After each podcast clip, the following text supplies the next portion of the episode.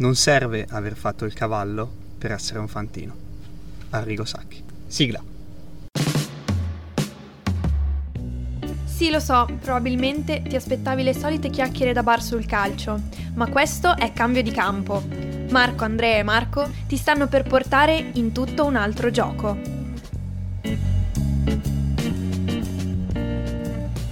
Oh, eccoci qua, finalmente ci siamo trovati con un'altra puntata di Cambio di Campo.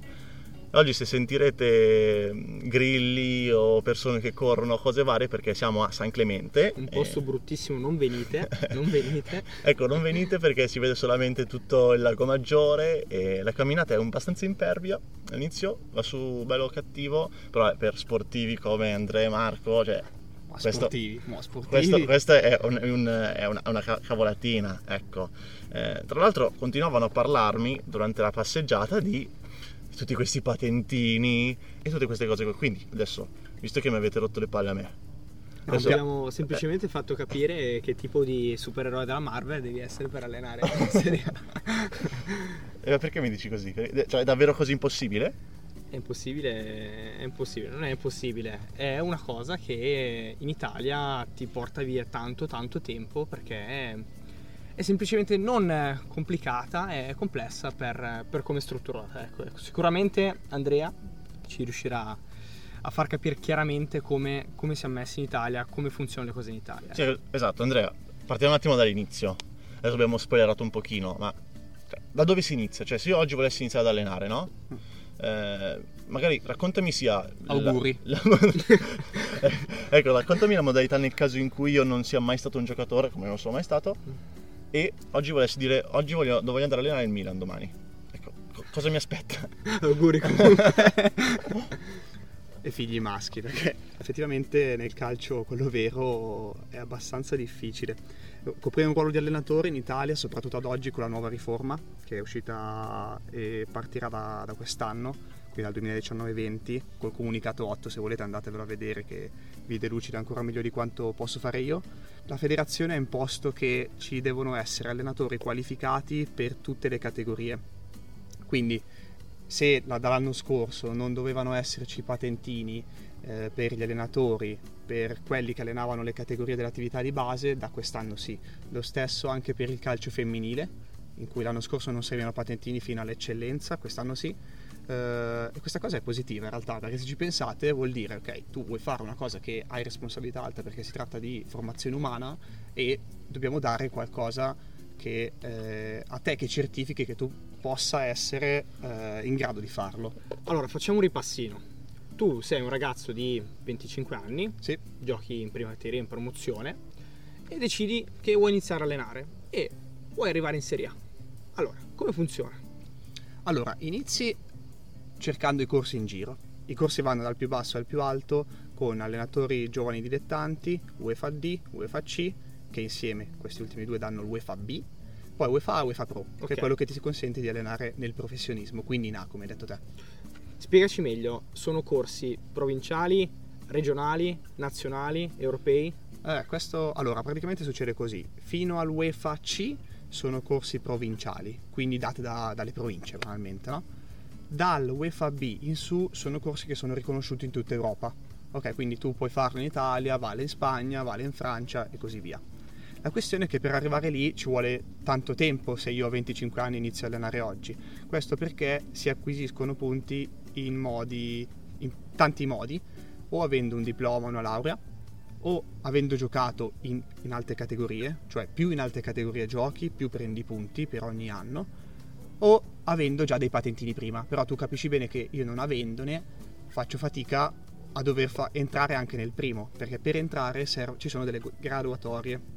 Quindi tu vai in competizione con altri che se hanno un livello più alto del tuo in termini di punteggio, resti fuori, perché è numero chiuso. Però ragazzi vi fermo un attimo perché secondo me c'è una considerazione importante da fare.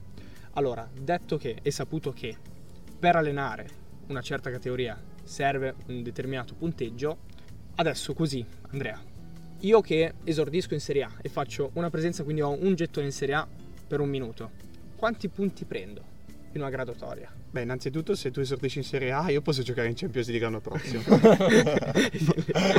e vabbè, e vabbè. senza cadere nei luoghi comuni. Per rispondere alla tua domanda, l'allegato F dei comunicati, di tutti i bandi, il criterio per l'assegnazione dei punteggi per aver giocato in Serie A è di 4 punti. Quindi hai 4 punti se giochi in Serie A Un un, minuto. Ok. Sì. Giusto una domanda, una curiosità, perché immagino anche la laurea in scienze motorie dia dei punti, no? Quindi se noi, cioè, qu- quanto vale una laurea in scienze motorie? Allora, la laurea in scienze motorie 6 punti. Quindi, quindi vuol dire... che- magistrale, attenzione. quindi vuol dire che un minuto, eh, ovviamente il minuto deriva da tutta una vita improntata su quel- quell'obiettivo lì. Però vuol dire che un minuto di un giocatore equivale potenzialmente a meno di 5 anni di università. Sì, volendo Giusto? sì. Un, un po' meno, cioè vale un 75%. Sì, bravissima, proporzione è questa. La questione è, allora, io vorrei sottolineare una cosa, cioè c'è importanza comunque per chi ha giocato, no? Ha vissuto in un'organizzazione di spogliatoio, ha vissuto certi- certe esperienze che sicuramente l'hanno formato molto. La questione in realtà è che dall'altra parte c'è, tutto- c'è tutta una parte di coaching e di comunicazione che non puoi capire perché tu sei il dire, rispondente no? nella comunicazione, che è una cosa che non viene insegnata. Non viene insegnata se ci pensiamo neanche nella laurea di scienze, nella laurea di scienze motorie o in qualsiasi altro tipo di laurea. La questione quindi è che si sta mettendo il focus su un tipo di formazione ricevuta che è totalmente, o meglio, non totalmente, ma è parzialmente sbagliata rispetto a, quel- rispetto a quella che fa un coach, che è innanzitutto comunicare e passare idee e concetti. Ecco, per coach non intendiamo mental coach, No, no, no. intendiamo proprio un allenatore di calcio. Ecco. esattamente, grazie Marco. La questione è che se ci accontentiamo di prendere tutte quelle persone che hanno avuto questo tipo di influenza e preparazione, allora forse non va bene. È vero anche che un corso che è sviluppato in sei settimane può darti quelle lacune che hai, ma è anche vero che è l'unico corso che tu potresti fare nella vita, perché dopo di quello per rinnovare il patentino puoi fare i corsi online, anzi devi fare i corsi online o devi fare i corsi territoriali, ma si sta parlando di una formazione che rispetto a quello che devi fare è minima. Oltre a questi quattro punti che vengono presi a partire da un minuto di, una- di un anno, poi si passa tutto anche al discorso nazionali, no? Quindi vuol dire che Sì. la nazionale ti dà un punto ogni presenza, quindi almeno un minuto di una singola partita. Per cui è un gettone, a gettone, tu prendi punto a gettone. Ecco, tu hai mai giocato in nazionale Marco? Sì, sì, tante volte. Allora vai a fare i corsi, no? Così poi ci insegni No, cosa ti insegnano. Devo vedere se si riescono a scaricare i dati da FIFA. Ah, ok. Devo vedere un attimo se le presenze riesco a convertirle. Scusa, eh? Quindi in FIFA ti ricordi quando facevi la carriera Mm? e allenavi in Serie A? Lì non avevi giocato in A prima. Ah, no. Mentre nel mondo normale è così. Cioè, per allenare in Serie A devi aver giocato in Serie A. Come per- davvero? Sì, praticamente sì. Se fai la somma di tutti i punteggi che abbiamo appena detto, è così. Torniamo alla frase iniziale che non serve aver fatto il cavallo per essere un fantino, che è una delle cose più stupide da dire, ma che calza a pennello qui, no? Perché è proprio così, cioè se tu oggi vuoi fare allenatore, è mol- non è che è essenziale, è molto più facile che tu riesca a farlo in un tempo, in delle tempistiche contenute, partendo da una, una bella carriera calcistica. Pensiamo al fatto di Sarri. Sarri, da quanto mi dite voi, è uno avantissimo sul tema, sul tema calcio, sui principi di gioco, cose così. È arrivato anche in fretta in Serie A, infatti. esattamente, esattamente. Il problema è quello che ci è arrivato a 50 anni, quanto era? Ci è arrivato a quell'età lì. Quanti anni ha oggi secondo te Sarri che allena la Juve? Ah, 60 anni avrà. 60 anni, bravissimo. Ok. A 60 anni oggi, pensa a te quanto abbiamo perso da un uomo che ha quelle idee lì perché non è arrivato sotto la sfera mediatica prima. È pazzesco. Esatto, perché io penso proprio a questo, io penso al fatto che nel caso in cui si dia precedenza a qualcuno che ha già giocato, vuol dire che noi stiamo dando precedenza alle idee dell'allenatore con cui questo giocatore ha giocato, no? per cui ha giocato. O le influenze, comunque. O le influenze, sì, certo, da- dal, dal suo tenore di gioco, dal suo tenore di vita, quanto ha studiato, cose così. Io non sto dicendo che non ci sono, tutti i giocatori sono stupidi, eh. Io sto dicendo che è molto più probabile che una persona che stia studiando per fare quello che gli piace nella vita abbia più voglia o maggiormente voglia a portare qualcosa di nuovo. Invece una persona che ha già i milioni in banca, più probabile che nella sua vita stia più tranquillo perché tutto gli è, tra virgolette, dovuto. Ecco.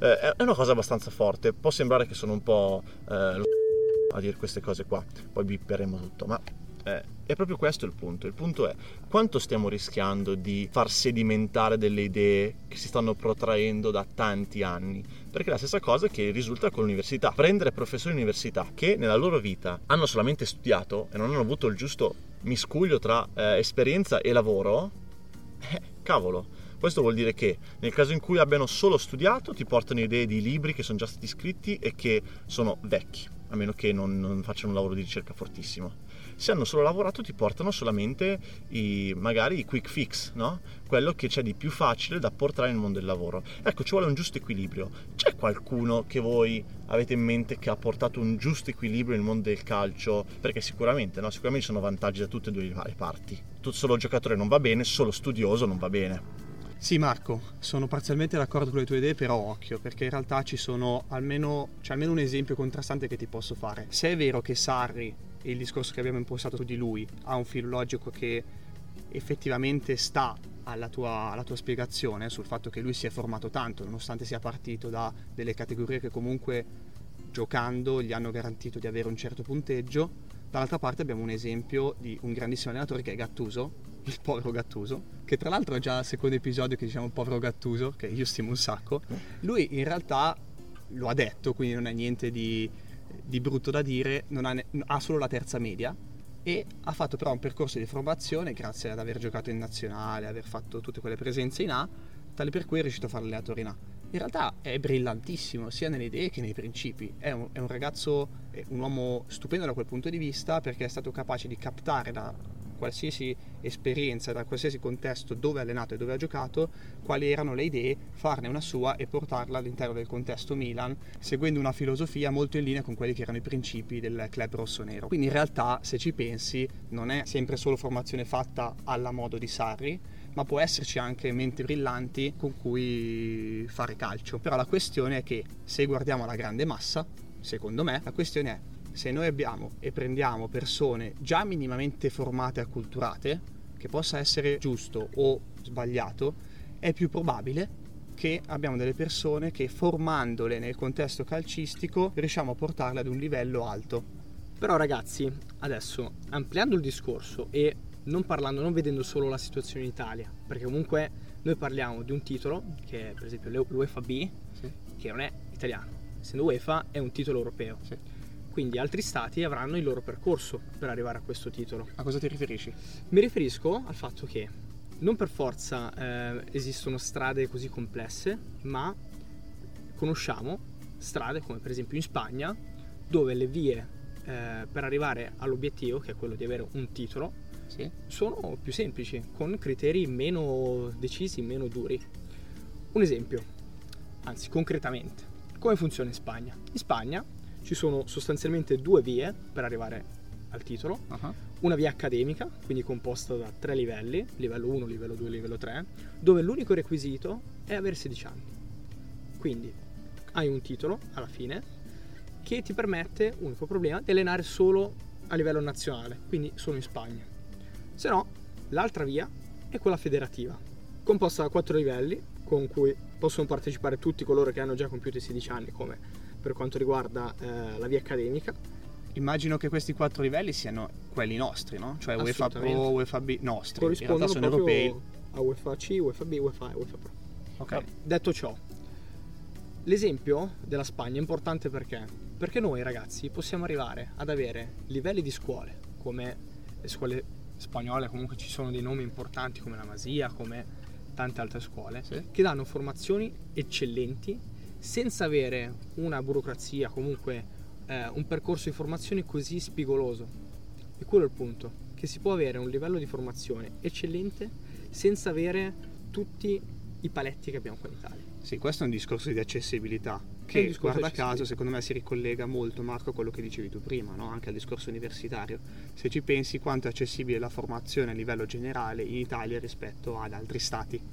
Ecco, qui eh, io credo che sia, sia utilissimo fare, dire, dare delle informazioni e ricordare che ogni tanto purtroppo non siamo una nazione che viene formata e si forma così bene. Infatti in Spagna l'unico requisito che hai per entrare nella via federativa, che è quella nostra, è avere un titolo di studio, quindi un diploma, una laurea, ti basta. Effettivamente se parliamo di grandi numeri, cioè se parliamo del fatto che dobbiamo rendere accessibile a tutti questa cosa, ma renderla proprio a tutti, tutti, tutti, cioè quello che, mi scuserà, faceva il falegname e basta fino al giorno prima, diventa un po' difficile formare questa persona. Allora diamo un requisito, possiamo prendere questo come requisito. Tant'è che di questa riforma si parlava e si parla ancora in Italia perché si vorrebbe emulare un po' quello che fanno eh, nella penisola iberica.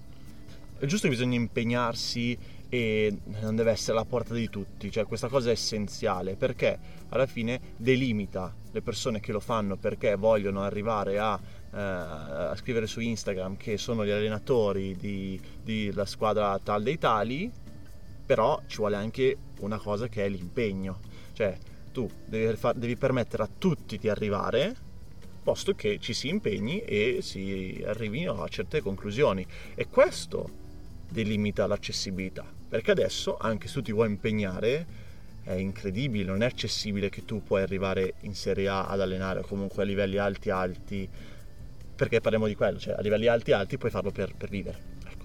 Certo. Solo dopo 30 anni di carriera a studiare. Cioè stiamo parlando di qualcosa di totalmente inaccessibile ai più. Sì. A studiare, hai detto bene, e qua mi aggancio a un'altra cosa, che studiare in Italia, quindi fare corsi in Italia, cosa importantissima e da sottolineare, non dà punteggi.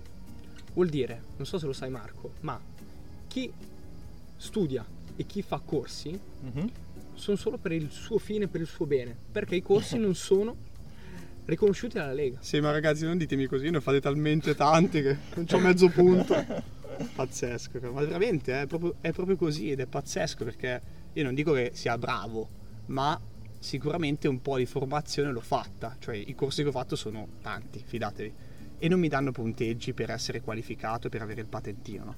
eppure di cose vi assicuro che nella testa ne ho messe, ne ho messe da, da, persone che allenano come in Spagna, ne ho messe da persone che allenano in Olanda, ne ho messe da tanti tipi di mentalità diverse, filosofie di gioco diverse. E secondo me questo è il fulcro e il succo di quello che è l'allenatore, una formazione continua che in realtà il percorso federale non ti dà. Quindi il primo step potrebbe essere, mh, dovrebbero esserci delle persone che vanno a eh, guardare i corsi, a partecipare ai corsi per appunto accreditare questi corsi, certificarli, esatto, grazie Marco, certificarli per poter dare dei punti. Ovviamente non devono essere tutti perché sennò si va a studiare certo. torte e biscotti, ma comunque ci dovrebbe essere questo, questo, questo incentivo in più. Eh, però cioè, c'è luce in fondo al tunnel o no? Cioè, si sta muovendo qualcosa su questo lato, su questo... si sta muovendo qualcosa o no? Beh, eh, se ci pensi, con questa riforma che è in atto quest'anno, che cosa ha fatto la federazione? Ha detto ok, tutti gli allenatori devono avere dei patentini così facendo deve garantire che gli allenatori si formino. Quindi sembra che da questi primi mesi si stiano implementando i numeri di corsi disponibili. Ora capire, vorrei capire se è uno specchietto per le allodole o se invece è qualcosa che continuerà nel tempo. Sono convinto però che eh, sia comunque un segnale importante e che dà credito soprattutto a chi, come abbiamo detto anche noi all'inizio, inizi un percorso a livello femminile, vuol dire che tu, federazione, stai dando un'importanza alle donne e a chi inizia a lavorare con le donne, certo, certo, formando allenatori e eh, obbligando gli allenatori ad avere un titolo per allenare le donne. Sì, sì. Tra l'altro, se volete sentire un po' di, del discorso calcio femminile, abbiamo fatto il podcast, il secondo episodio, quindi nel caso andate a rivedervelo. Allora, abbiamo detto, non serve aver fatto il cavallo per essere un fantino, però diciamo anche che questo non è totalmente sbagliato perché magari qualcosa eh, c'è di buono, nel senso che un misto tra i due può essere la cosa perfetta, no? Quindi un po' cavallo bisogna essere stati, perché bisogna capire quali sono le, eh, le dinamiche, le dinamiche esatto, le dinamiche interne del, del, calcio a un certo livello, ok? Però non possiamo precludere a tutte le persone che non hanno potuto fare il cavallo di non essere fantini, perché ci stiamo perdendo magari il Messi degli allenatori. Adesso basta divertirvi perché dobbiamo tenerci qualcosa anche per i prossimi episodi. Quindi quello che facciamo è questo, vi diciamo che potete ascoltarci su Spotify, Apple Podcast e YouTube, ci trovate anche su Instagram e Facebook per fare un po' di discussione, domande o se avete, o se avete dei consigli. Quelli di voi che ci hanno già lasciato una recensione su Apple Podcast li ringraziamo infinitamente perché è quello che ci fa capire che stiamo facendo qualcosa di buono per voi. Ecco. Quindi nulla, ragazzi, alla prossima puntata. Se l'episodio ti è piaciuto, iscriviti al podcast per rimanere sempre aggiornato e condividi questo episodio con qualcuno che pensi possa essere interessato. Noi ci sentiamo al prossimo episodio.